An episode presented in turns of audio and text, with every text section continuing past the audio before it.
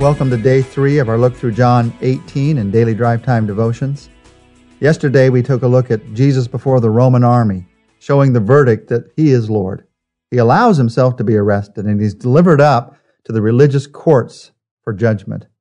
And today we're going to focus in on Jesus before these religious courts and the verdict that we see of who he truly is. Beginning in John chapter 8 verses 12 to 14, here's what happened. Then the detachment of soldiers with its commander and the Jewish officials arrested Jesus.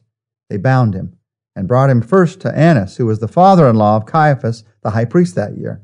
Caiaphas was the one who had advised the Jews that it would be good if one man died for the people.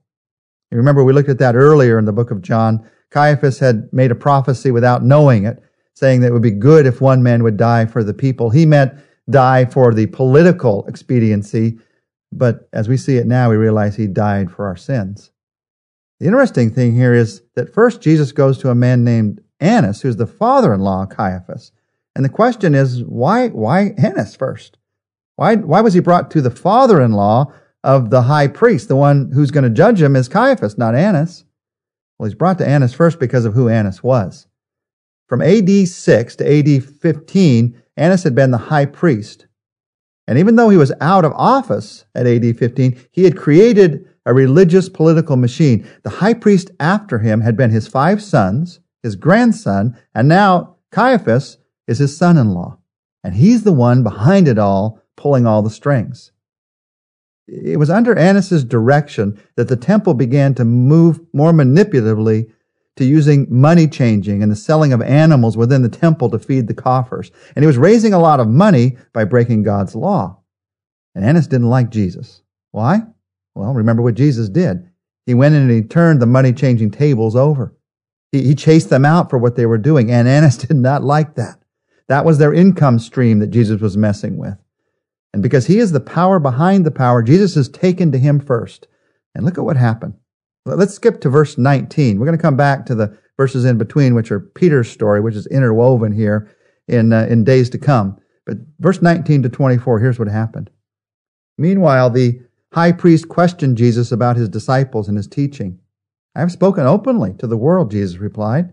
I always taught in synagogues or at the temple where all the Jews come together. I said nothing in secret. Why question me? Ask those who heard me. Surely they know what I said. When Jesus said this, one of the officials nearby struck him in the face. Is that the way that you answer the high priest? he demanded. If I said something wrong, Jesus replied, testify as to what is wrong. But if I spoke the truth, why did you strike me?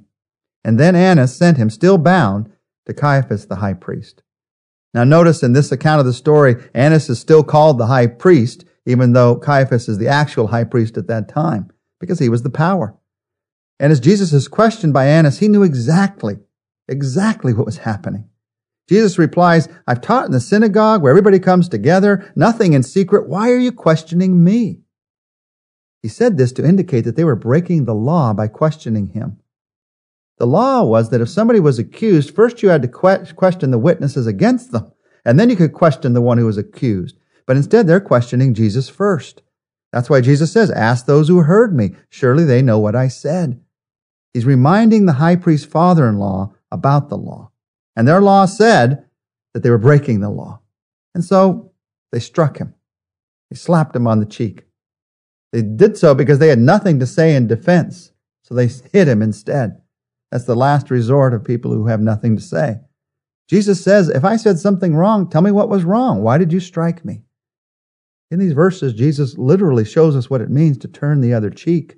He tells us to do that in the Sermon on the Mount. Here, he turns the other cheek. He was struck on the cheek, and he didn't respond in anger. He didn't slap back. He doesn't lie and act somehow like he was wrong. He continues to speak the truth with humility, without anger or malice towards the person who slapped him. That's what it means to turn the other cheek. Some people think that turning the other cheek means you let people run over you. That's not what Jesus did. It's not what it means. Turning the other cheek is the decision to continue to love an enemy, to stay in love. And Jesus shows us that as you love an enemy, it's okay to continue to tell them the truth. Now, Annas knew that Jesus was right. So in verse 24, Annas sends him, still bound, to Caiaphas the high priest. Now, we're not going to hear that story of that trial from John or the things that happened there. It would have been literally right across the street for him to go to this other trial. And this trial would have been before the greater Jewish court, the greater Sanhedrin. The lesser court of 26 men couldn't rule on a capital crime, but there were 73 men in this greater court. And he, he went across for this trial.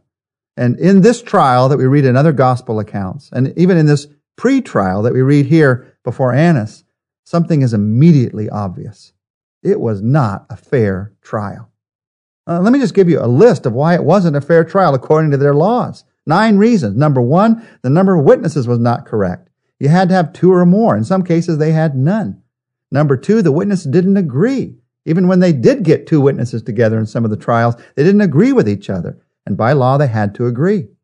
Number three, they changed the nature of the accusation halfway through the trial. First, it was blasphemy, and then they changed it to treason because blasphemy was not a capital offense to the Romans. So they needed to convict him of treason so they could take it to the Romans and say, now you have to kill him.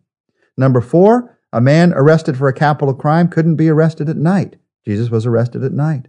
Number five, if a man was arrested for a capital crime, no one who cooperated in the arrest could be associated with the accused. Judas was associated with Jesus.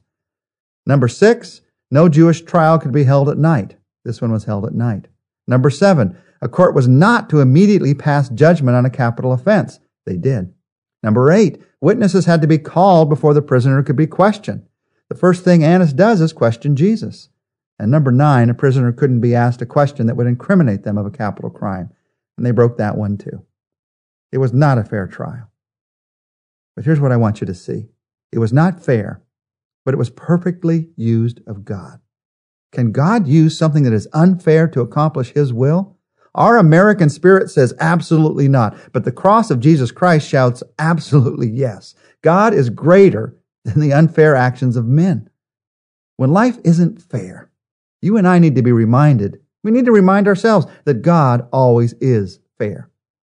And when it seems like the books aren't being balanced in this world, we need to remember that this isn't where the books are balanced anyway. That's going to happen in heaven at the end. That's where everything is balanced. That is where God will make everything right and just and fair.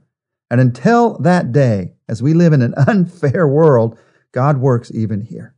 God takes even the unrighteous, unholy things that are done, and He uses them through His perfect power to get Jesus right where He wants Him, right when He wants Him, to get Him to the cross. You see, as Jesus goes through this unfair trial, this is a trial that proves the innocence of the accused and the guilt of the accusers. In fact, the verdict of this trial, as we read it today, is Jesus is innocent. The louder their accusations, the more innocent Jesus appears. Now, as you and I look at this, these trials, this unfair moment, it's good to remind ourselves that Jesus is on trial in our lives. It's easy for you and I to look at these religious leaders and think, well, I'm thankful to God that I'm not like them. The better thing, the real truth, is to recognize how easily we can be like that, have been like that. They were just trying to protect what they thought was right. They were trying to protect the status quo. They were trying to protect their comfort and they were trying to maintain their power. And if you say you've never tried to protect those things or maintain those things in your life, you probably need to take a better look at your life. We've all struggled with that. Why did these men do what they did? Why did they re- reject Jesus? They rejected Jesus for the same reason that most people reject Jesus. And you might think that in most cases people reject Jesus for intellectual reasons, but that is not the main reason people reject Jesus Christ. The main reason most people reject Jesus is we don't want to change. We, we want to stay like we are. We want our lives not to lose some of the comfort that we have. We want to maintain the power we have over our lives. That's most of the time why we reject Christ. That's why even as believers sometimes we hold at arm's length the work of Jesus Christ in our lives. We don't want to change. And so we hold him outside of our lives because we know if we really let him into our lives, he's going to make some changes. Now, they're going to be for the better. A part of our mind tells us that, but there's something in our gut that says, I don't care. I don't want to change. I'm comfortable where I am. And so I reject Jesus Christ. And so I say no to Jesus Christ. That's what they did. That's why they did it. And that's why we reject him. So as we come to the end of this trial, the real question isn't what they did. The real question is, what's your verdict in this trial? The question for me and for you is, are we willing to be confronted with the truth about ourselves? I'm not willing to change. I resist change. I resist God's work in my life. The place to begin that willingness is always in prayer in conversation with God. So let me encourage you to pray this simple prayer today. Say to Him, Father, help me to be willing to change. Help me to see where I'm holding you at arm's length, putting your truth on trial in my heart because I'm not willing to change. And as I see it, I pray you'd give me the strength through what Jesus has done for me, His love for me, to know that the changes you want to work in my life are all for the best. They're all for the eternal good work that you want to do in my character and through my life for your glory. And so, Lord, I pray you'd help me, help me to be willing to change for your sake. In Jesus' name, amen.